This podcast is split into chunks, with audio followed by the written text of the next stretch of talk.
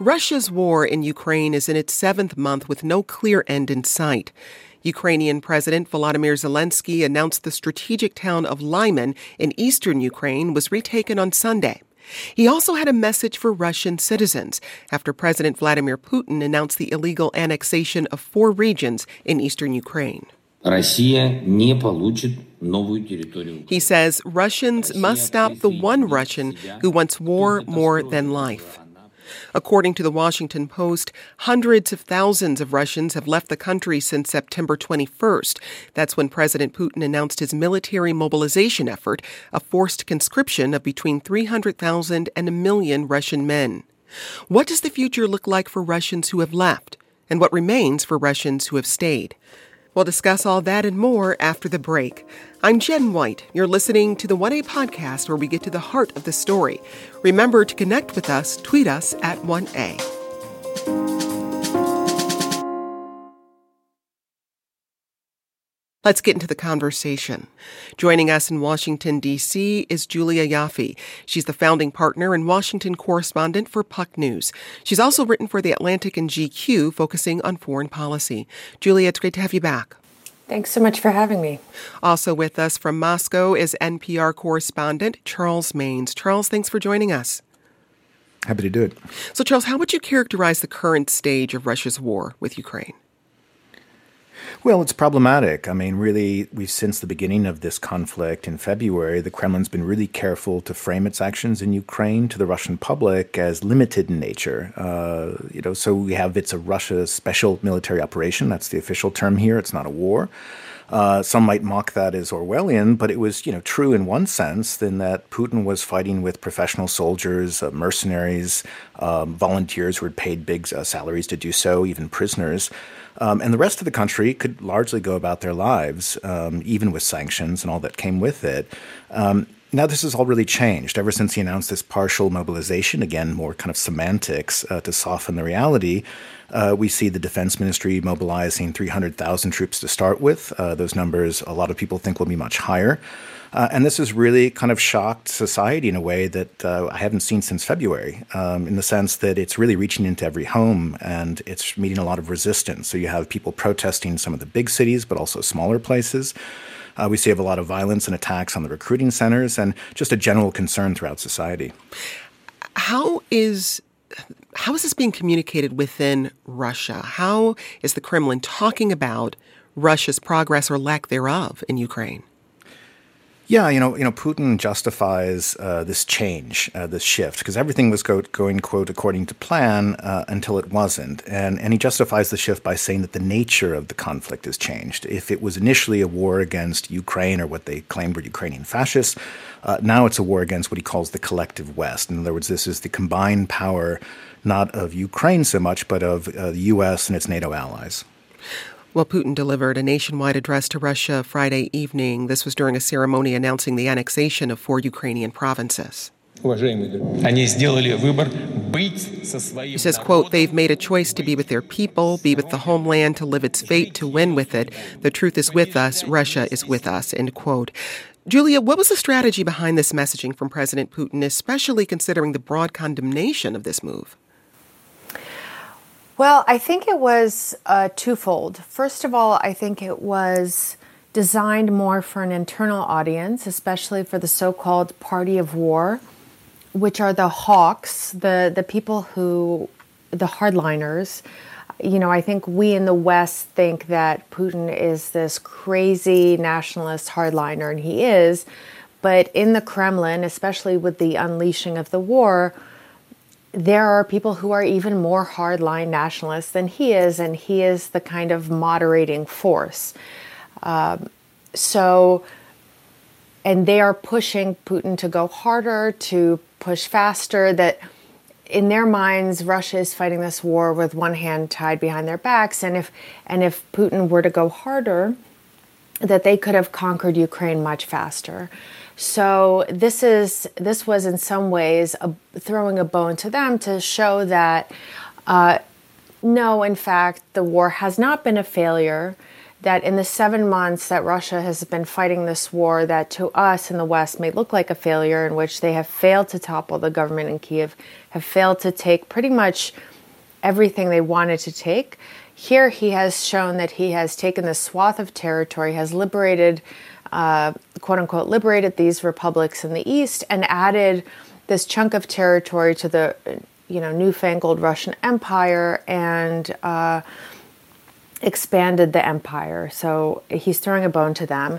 And uh, I think he's also the the second thing the second thing he's doing is he's kind of upping the ante with the West. He's showing that this is now Russian territory. This shows that there are now foreign troops on Russian territory and that he can now resort to more drastic measures to defend this Russian territory. Of course, the catch is even Russia, even the Kremlin, cannot say specifically where that Russian territory ends. The Kremlin has not been able to specify what the borders of these new republics that it has annexed are. Kokomo Kid tweeted, Where are the Russian men going? Charles, what can you tell us about where people trying to avoid uh, this, this draft, where they're actually heading to? Well, the people that are trying to avoid the draft are heading for all the exits, uh, which are the borders around Russia. Russia is obviously a very large country. Uh, so it was today we heard from the authorities in Kazakhstan saying it's over 200,000 Russians have left uh, through the Kazakhstan border. Uh, we also have Mongolia, Finland, even up in the Arctic Circle in Norway. Uh, there's also a big sort of uh, choke point uh, with a small border with Georgia, uh, the Republic of Georgia. So you have Russians kind of heading for wherever they can, trying to get out. The, the, estimates today are coming out of roughly 700,000 since this mobilization effort was launched. Um, although I don't, we don't know quite exact figures, but clearly they're large. Um, you know, and meanwhile, uh, we also heard from the defense minister today, uh, Sergei Shoigu, who said that they have now uh, they basically processed 200,000 of the 300 initial 300,000 that they they say they want for the campaign. Uh, some are being deployed right to Luhansk almost immediately, and certainly we've heard, you know, multiple stories uh, of Russians being uh, drafted or given draft notices and then basically sent right to the front lines um, without training, sometimes ill-equipped. Um, and it's not just you know the independent media that's saying this. So Vladimir Putin finally had to weigh in. The last week, he he admitted that there were problems uh, with the mobilization effort and, and, called on governors who've really been charged with kind of getting the quota in, in place, with getting these numbers in place uh, to fix it. Rodney Bland emailed us this question. It seems like Russia has expended all its energy on the Western Front. I would like to know is the larger Eastern region even aware of the war? Julia, what can you tell us? The Eastern region of Russia, or it's that's uh, that that's how I'm reading his question. That's what it sounds like. Uh, I, I think it is. Uh, a lot of draftees are coming from there, and um, parts of those parts of Russia are very heavily affected by the war. Parts like Yakutia, Buryatia, these kind of uh, heavily ethnic uh, ethnic minority republics have been heavily affected by the war. First, as uh, places where um, military contractors are coming from, and these are people who sign up to go fight in the army as kind of vol- paid volunteers. Um, and then they were they were seemingly very heavily affected by the draft quotas and both there and in the North Caucasus we saw a lot of protests in the in the first week after the announcement of the partial mobilization and it called into question of how um, the Kremlin was distributing the, this draft, right? And to what extent this was in some ways a campaign of ethnic cleansing, mm-hmm. right? And to what extent R- Russia was sparing the ethnic Slavic, the ethnic Russian population in favor of sending in, because everybody kind of understands that, as Charles said, these recruits are being sent in untrained, unequipped, and the the kind of the sense is they're, that they're therefore being sent in as cannon fodder. They're being sent in to die, and that if they're being sent in from these regions in the east, for example, uh, from these ethnic enclaves in Siberia, for example, or in the North Caucasus, are they just sending in the ethnic minorities who are treated as second class citizens, who are subject to pretty grotesque and ugly racism in Russia? Are they being sent in first as cannon fodder to fight? Ironically, this war of intra, of pan-Slavic for this pan-Slavic nationalist vision that Putin has created, uh, this kind of intra-Slavic war between Russia and Ukraine. It's this very ugly aspect of, of this national of this um, war and of this uh, draft that is a kind of under discussed. Charles, briefly, we saw early in this a crackdown on media and, and journalism in Russia. Given there are so few Russian journalists still working in the country, what kind of information is, is being shared within its borders? Well, actually, quite a bit um, through social media, in particular, Telegram has become sort of the fire hose for information here. Uh, and so, while a lot of the media outlets themselves have either moved abroad or shut their doors, uh, there's certainly plenty to read. And joining us now from Riga, Latvia, is Alexei Kovalev. Alexei is the investigative editor for the independent news outlet Meduza. It was established in 2014 and has continued reporting independently on Russia for the past eight years.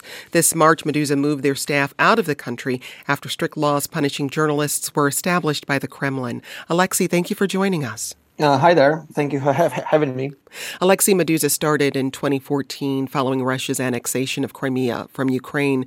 What indications did you and your colleagues have eight years ago that President Putin may have greater territorial ambitions inside Ukraine?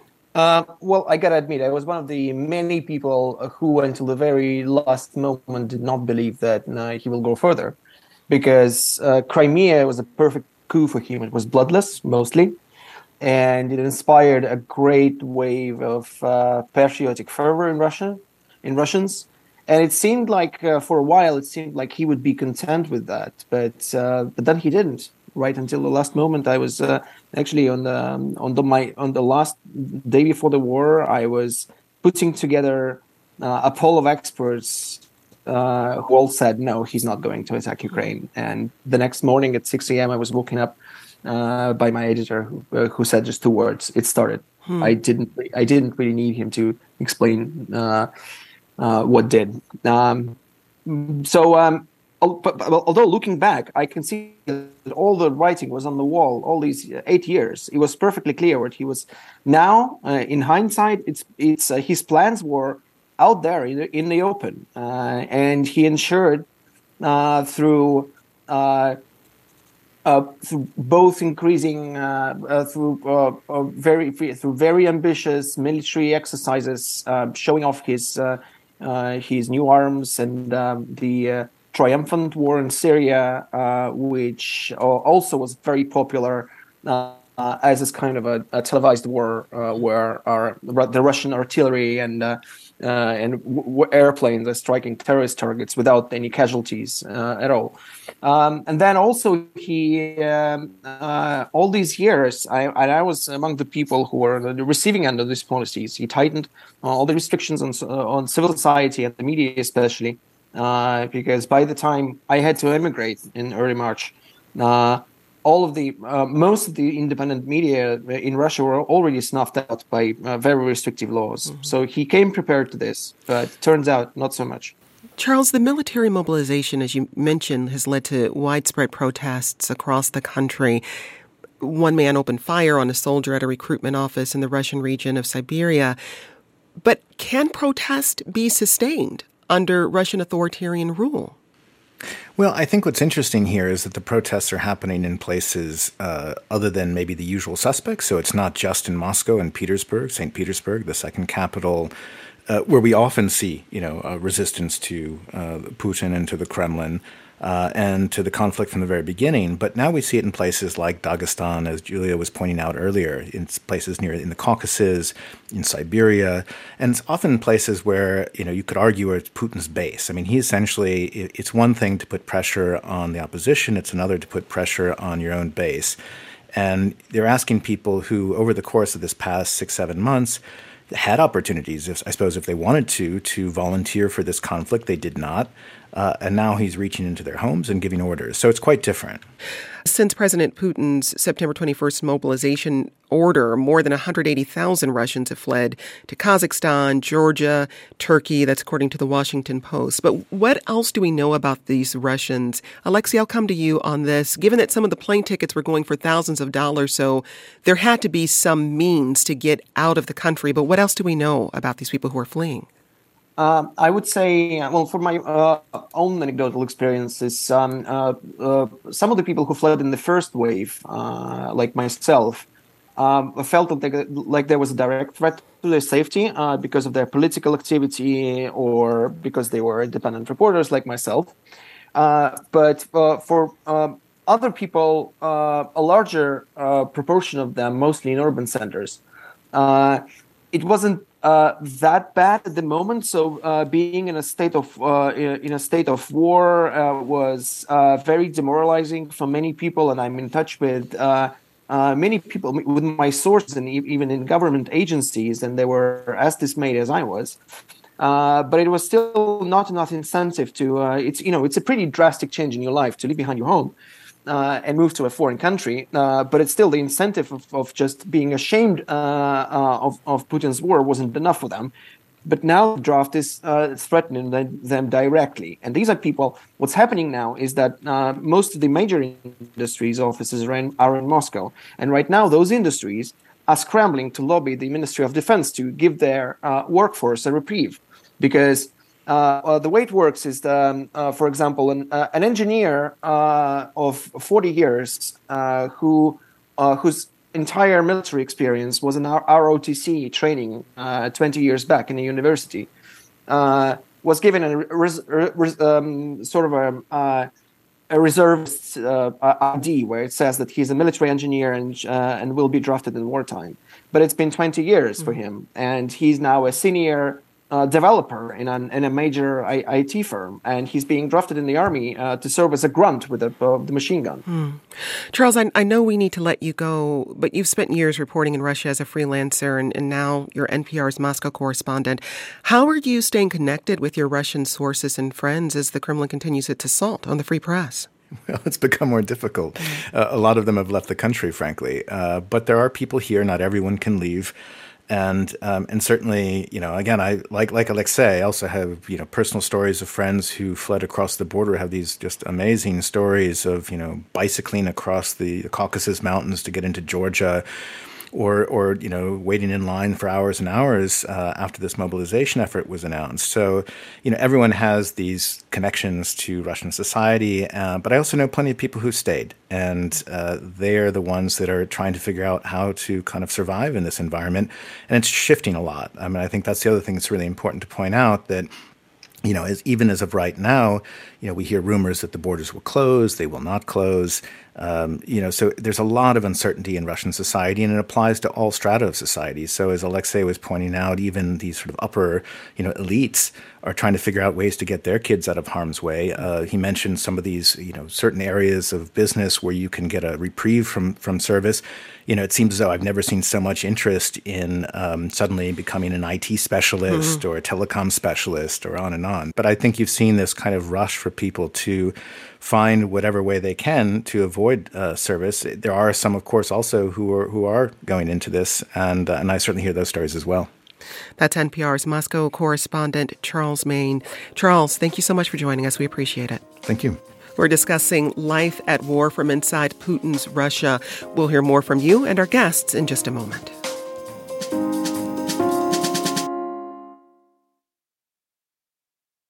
Get back to our conversation about the war in Ukraine and how it's impacting life in Russia. And let's bring another voice into the conversation. Natalia Arno is the president and founder of the Free Russia Foundation. The nonprofit organization has been working since 2014 to support a free, democratic, and peaceful Russia. Over the past six months, they've helped thousands of persecuted Russians escape the country. Natalia, welcome to the program. Hello. Well, we spoke with you back in March. This was weeks after Russia invaded Ukraine. How have the demands of your organization evolved over the past seven months? Well, yes. Uh, uh, for um, on February 24th, it was um, like everybody else. We were shocked, uh, outraged, and ashamed that uh, this uh, full-scale invasion happened. And uh, we are a do tank, a think tank, but um, of course, uh, as soon as um, this attack on Ukraine happened, we uh, had to become immediately a humanitarian organization.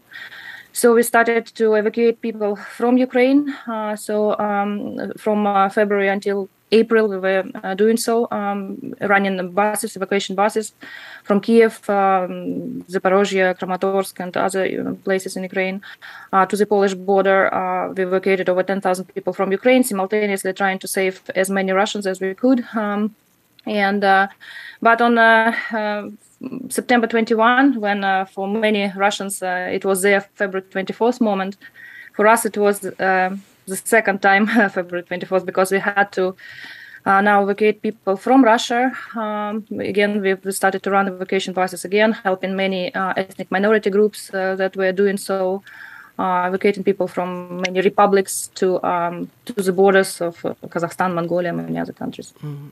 Now, Alexei, the regions in Russia with the highest rates of death per population size are also among the country's poorest regions. How is class underpinning the dynamics of the invasion of Ukraine and, and how it's viewed inside Russia? Um, so look, uh, before uh, September 21st, uh, the war was mostly uh, uh, uh, being in the war uh, was mostly voluntary. Of course, there are nuances because there were reports early on that um, uh, conscripts were pressured into signing these short-term contracts and shipped off to Ukraine because, according to Russian law, conscripts uh, are not allowed to be in an active war zone. Um, so there were reports that commanders were pressuring young conscripts into signing these contracts. Uh, but there is also an economic incentive, uh, incentive because for places like Tuva, the uh, small Buddhist republic on the border with Mongolia or Dagestan.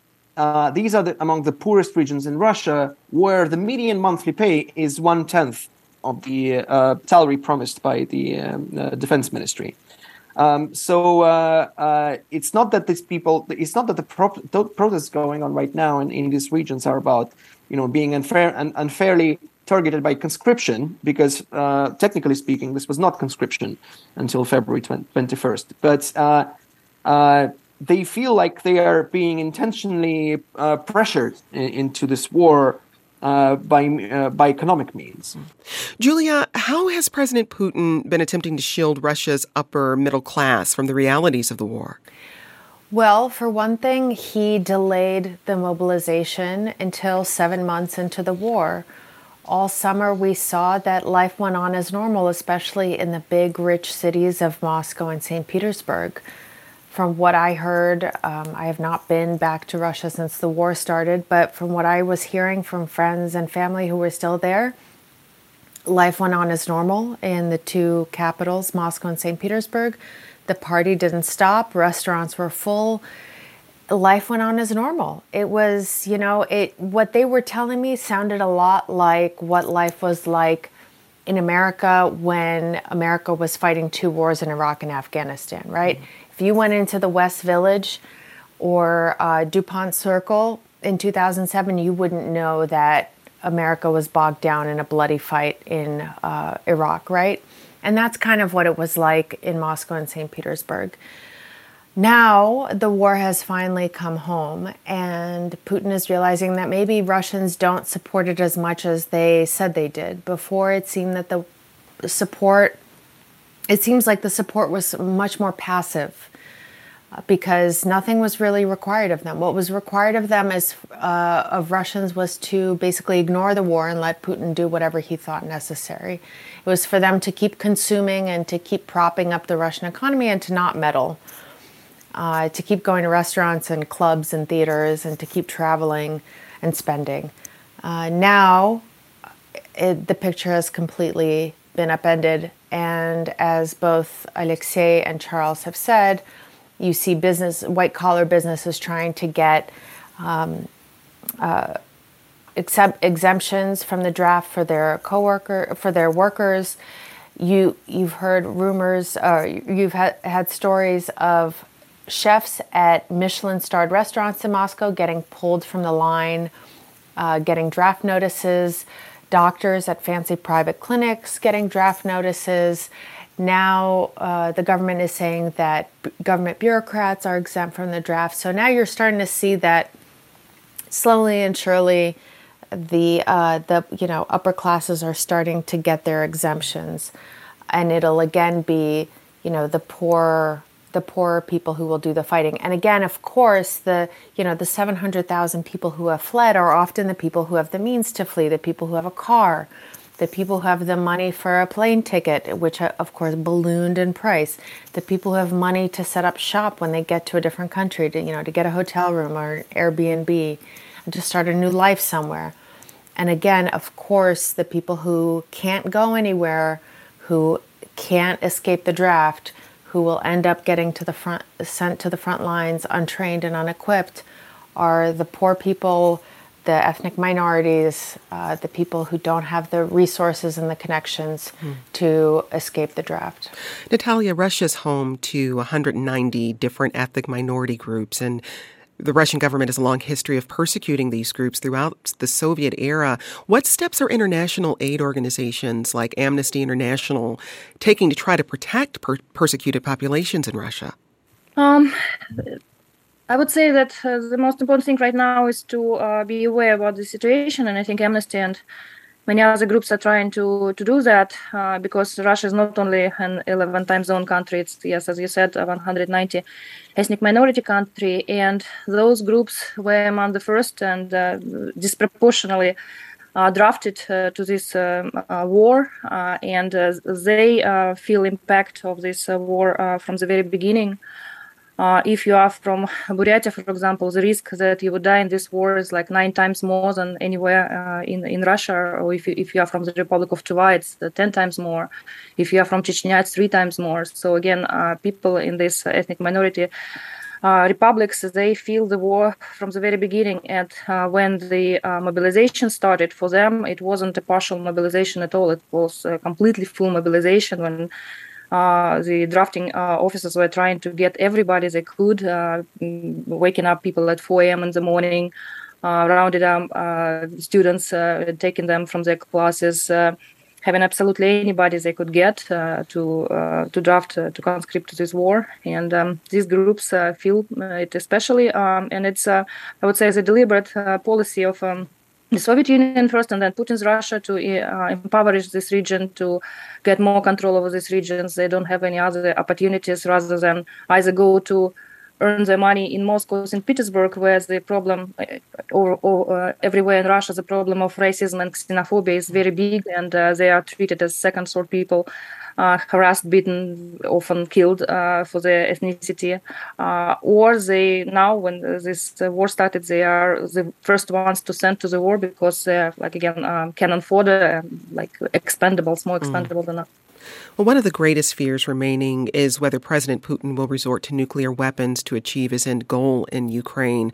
Olga Oliker is the program director for Europe and Central Asia at the International Crisis Group in Brussels, and she spoke with Meduza's podcast, The Naked Pravda, about this concern. He's threatening nuclear use in order to deter or compel behavior from adversaries.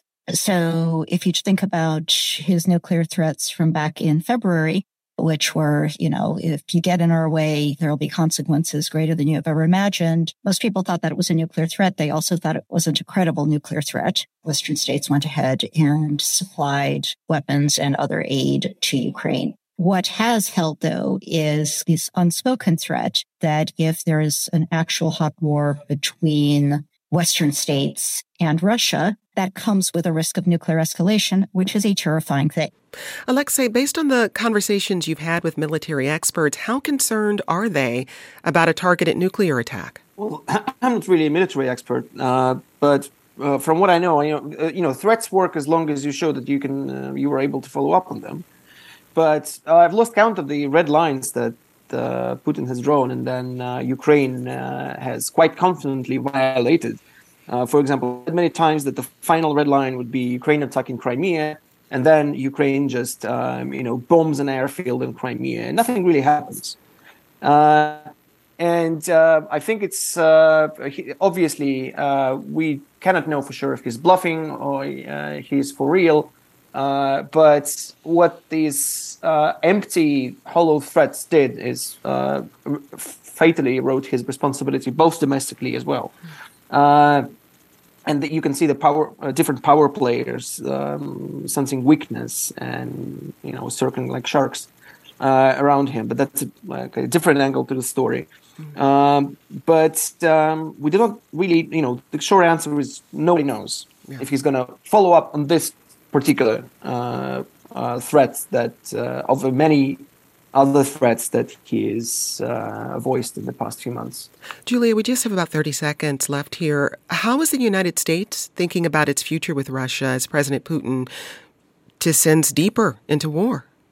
I just wanted to disagree with the premise of, of the caller's question. I don't think it depends on whether or not there's a hot war with the US and Russia. I think it depends, you know, the question of whether Russia uses nuclear weapons. I think it depends on how badly Russia is doing on the battlefield and how badly Putin feels threatened because this is an existential war for Putin personally, not for Russia. And so the worse he's doing on the battlefield, the more likely it is that he'll use a nuclear weapon. It doesn't depend on whether America attacks him or whether he feels attacked by the U.S. Well, we'll have to leave it there. That's Julia Ioffe, the founding partner and Washington correspondent for Puck News. Also with us, Alexei Kovalev, the investigative editor for Meduza, that's an independent news site covering Russia, and Natalia Arno, president and founder of the Free Russia Foundation. Thanks to you all. Today's producer was Chris Remington. This program comes to you from WAMU, part of American University in Washington, distributed by NPR. I'm Jen White. Thanks for listening, and let's talk more soon. This is 1A.